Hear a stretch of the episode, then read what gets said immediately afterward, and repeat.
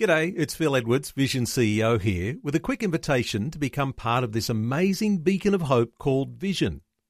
Together we can put our love into action to help people of all kinds build or rebuild their lives on the truth of God.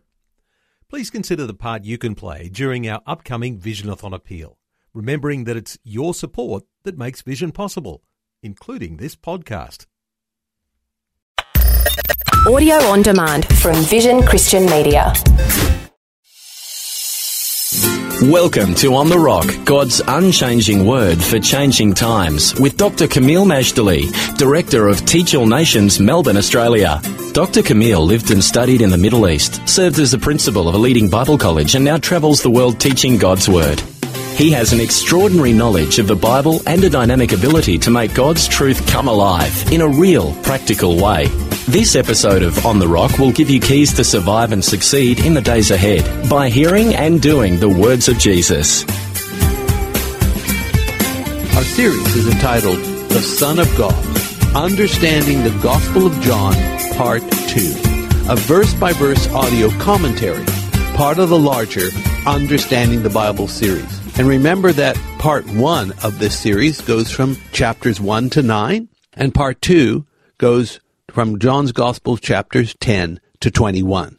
We are in chapter 11 at the tail end. We have now witnessed the seventh of the signs of Jesus pointing to his messiahship. These signs are wonderful, glorious, but amazingly, especially when they are miracles done in or near Jerusalem, it causes great division. For example, the healing of the lame man at the pool of Bethesda, John 5. The healing of the blind man at the pool of Siloam, John 9. The raising of Lazarus from the dead, John 11. All these miracles happened in or near Jerusalem, and the contention over them was amazing. Many believed, and others resisted, especially the religious establishment elite Pharisees, Sadducees, chief priests, they were just more and more hostile and jealous at the success and ministry of Jesus. And what we're going to discover in this program is despite Jesus validating himself as the promised Messiah, the King, the one whom was sent by God from heaven Instead of receiving him wonderfully and being grateful for such a visitation, the very people who were waiting for Messiah were going to reject him. Not all the people, but the ones who were the decision makers, the elite, the top brass. And so we're going to learn about their diabolical plan that was in the foreknowledge and express will of God that the Son would die and then rise again from the dead. Our lesson is called From Life, that's the raising of Lazarus, to Death, that's the crucifixion of Jesus. From life to death, based on John chapter 11, verses 47 to 57. Let me read to you, starting from verse 49. And one of them, this is the Sanhedrin or the council meeting together, one of them named Caiaphas, being the high priest that same year, said unto them, Ye know nothing at all, nor consider that it is expedient for us that one man should die for the people, and that the whole nation perish not. What an amazing statement. This is in the aftermath of hearing the news that Jesus had raised Lazarus of Bethany back from the dead. And so they're saying, because he's done this miracle, we are needing to plan his death. Now, why do they want to plan his death? How is it that raising a man from the dead should cause the death of the healer? Well, of course, there are so many things here. They were concerned about their own interests. They were the ruling elite. They had a working relationship with the Romans. They were afraid that Jesus was going to cause a rival center of Jewish religious influence and that the Romans somehow would not like this. They would not like Jesus doing what he does, and so that they will come and punish the whole nation because of the popularity of Jesus, taking away their temple, taking away also their city, taking away their autonomy. That was their worry, or at least that's what they expressed.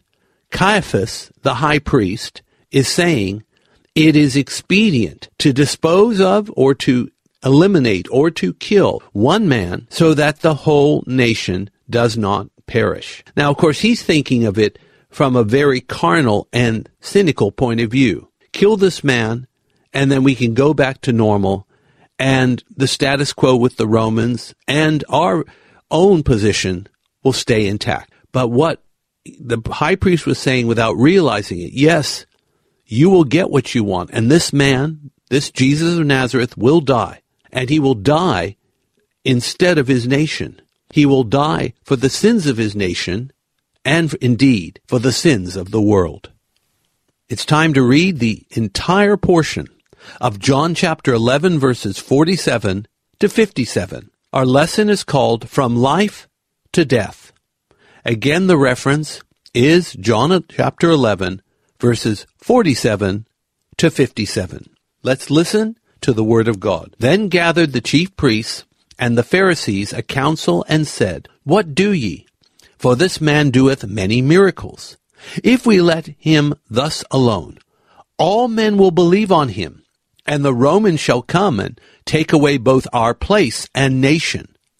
And one of them, named Caiaphas, being the high priest that same year, said unto them, Ye know nothing at all, nor consider that it is expedient for us that one man should die for the people, and that the whole nation perish not. And this spake he not of himself, but being high priest that year, he prophesied that Jesus should die for that nation, and not for that nation only, but that also he should gather together in one the children of God that were scattered abroad. Then from that day forth they took counsel together for to put him to death. Jesus therefore walked no more openly among the Jews, but went thence unto a country near to the wilderness, into a city called Ephraim, and there continued with his disciples. And the Jews' Passover was nigh at hand, and many went out of the country up to Jerusalem before the Passover to purify themselves. Then sought they for Jesus, and spake among themselves as they stood in the temple, What think ye, that he will not come to the feast? Now both the chief priests and the Pharisees had given a commandment that, if any man knew where he were, he should show it, that they might take him. Our reading is from John 11 verses 47 to 57, and our lesson is called From Life to Death. The Great Dilemma. John 11, 47 and 48. Jesus had already performed his seventh and perhaps greatest messianic miracle recorded in the Gospel of John, namely, Lazarus was raised from the dead. The results, as always when dealing with the religious Jerusalem, were a mixed response. Many Jews who witnessed the miracle believed in Jesus. But amazingly, there were those that saw the exact same thing and they did not believe at all. These went and told the Pharisees what had happened. The Pharisees, again, rather than being impressed with the miracle, were absolutely in a tizzy. So the chief priests and the Pharisees convened a council, and with much hand wringing, they mused, What are we going to do? This man does many miracles. If we do nothing, everyone will believe in him. Then the Romans will come and take away our place and our nation. Now, our place actually means the temple, and our nation means, of course, Israel. The first part of their assessment was correct. Leave Jesus alone, and everyone will start to believe in him. But if all believe, would the Romans really want to intervene? Especially since Jesus never said anything against Rome and was publicly most apolitical. The fact is, the truth is the opposite to the case. It wasn't the receiving of Jesus that endangered Jerusalem and the temple. It was the rejecting of Jesus that led to the loss of Jerusalem and the temple. A few decades after this event, there began a Jewish revolt against Rome in the year 66 AD. This revolt lasted four years. They put up a very stiff resistance against the whole of the Roman Empire, but it eventually resulted in the destruction of both Jerusalem and the temple in 70 AD, an event that Jesus himself prophesied. And what's more, believers in Jesus in Jerusalem at the time of its destruction took note of the prophecy of Matthew 24, and they left Jerusalem in time and sought refuge across the Jordan River into what is now Transjordan or Gilead to a place called Pella. And so not only was the rejection of Jesus resulting in the loss of place and nation, but it also meant that people who did believe were preserved. There was a way of escape. If you want to read more about this fascinating event in history, the Great Revolt against Rome by the Jews in 66 to 70 AD, I recommend to you the complete history or writings of Josephus Flavius. You can probably get him for free downloaded off the internet. Josephus, it's like Joseph with a US at the end, Flavius. Caiaphas's counsel, which we looked at, but we'll look at some more. That's John 11, 49 and 50. Showing great impatience at all this dithering about, the high priest Caiaphas, and he was priest for that year, declared that his colleagues knew nothing at all nor have they considered this. It is expedient for all of us that this one man, Jesus of Nazareth, should die for the people rather than the entire nation perish. What devilish logic! Kill a righteous man who you detest in order to preserve the nation, as if somehow God would condone unrighteousness? Yet, by the foreknowledge and wisdom of Almighty God, this is exactly what would happen. A righteous man would be offered as a sacrifice for the sins of the nation and the world. It was God's idea for Christ to die for sins, all the sins of all people, and Jesus freely accepted this cup. No one took his life from him. He freely gave it for all of us. And then the prophecy of John 11, 51 and 52 because here John makes an interesting statement. He says that the high priest did not make these comments of his own, that the high priest Caiaphas was actually prophesying that Jesus should die for the nation, the nation of Israel. And there is more. Jesus wasn't just dying for Israel, called the nation, but also he was to gather together into one God's children who were scattered abroad. This is a reference to the salvation of the Gentiles. And can I just put in a comment which I have said before and needs to be said again and probably will be said sometime down the track. There are the people of Israel and then there are the nations. And the nations are called goyim in Hebrew, normally meaning Gentiles. This is not a happy term. In fact, it's a negative term to be goyim.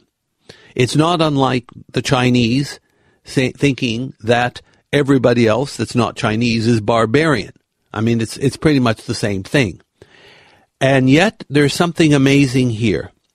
Having said that, when Gentiles or non-Jewish people are reconciled to God because of Jesus, they're really no longer the lost and darkened among the nations, Gentiles. On the contrary, they become the people of God. And not just the people of God. They're grafted into the olive tree. They are part of the household of faith. They are heirs of God, joint heirs with Christ. And so what I'm saying is, I urge true believers never to refer yourself as a Gentile. Refer yourself as who you are. You're a Christian. You're born again. You're a child of the King. Now is the counsel to kill. John 11, 53. The irony was that raising a dead man named Lazarus back to life meant the council now plotted to take a holy and living man and put him to death. And from that day onward, they plotted how they could capture Jesus and execute him. Bearing in mind they themselves had no legal authority from the Roman occupying powers to execute anyone. Rome had that prerogative alone. But never mind, they'll fix the details as they go along. Jesus, of course, understood everything that was going on. And therefore, he did what we would call a strategic retreat. Not out of fear, but out of a sense of timing, of the, how should we say it, being moved by the Holy Spirit. Just the time had not yet come, but it was almost there at hand that he was to offer his life for the sins of the world. So it says he would no longer openly walk in Judea because it was too small, too crowded, and too dangerous. So he makes the strategic retreat to a city called Ephraim near the wilderness. And that's where he and the disciples would spend their time until the Passover had come back to Jerusalem. That it says in John 11:55, yet the time of Passover had arrived. Many people went out of the countryside up to Jerusalem. They wanted to arrive before the Passover so they could purify themselves for the occasion. And please understand that when you go to Jerusalem, it is always an ascent. And whenever you leave Jerusalem, it's always a descent. In fact, that's the Hebrew word aliyah, the ascent, that uh, is used for migration of Jewish people to Israel in our modern day. Going up to Jerusalem is an ascent. It's reminiscent of the messianic words found in Isaiah 2 and Micah 4 Come and let us go up to the mountain of the Lord, to the house of the God of Jacob. Then John 11:56 seeking Jesus. During this pre-Passover period in Jerusalem, his enemies were looking for him and asked while standing in the temple precincts, "What do you think? Will he not come to the feast?" which is normally the greatest feast of the entire year, the feast of Passover. And then our last verse for this lesson, John 11, 57, the religious elite now gave a command. If anyone knew where Jesus was, they should say so, so they might apprehend him. It is so diabolical that the only way we can stomach it is to know that God was in it for our sakes. Now, our lesson is called From Life to Death, and our lesson for life is this The darkness of the Sanhedrin's council was a direct reaction to the light that came from Jesus. After all, the darkness despises the light.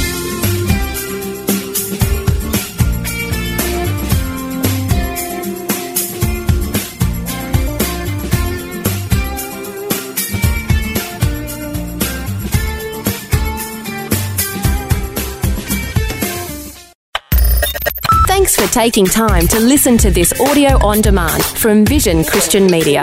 To find out more about us, go to vision.org.au.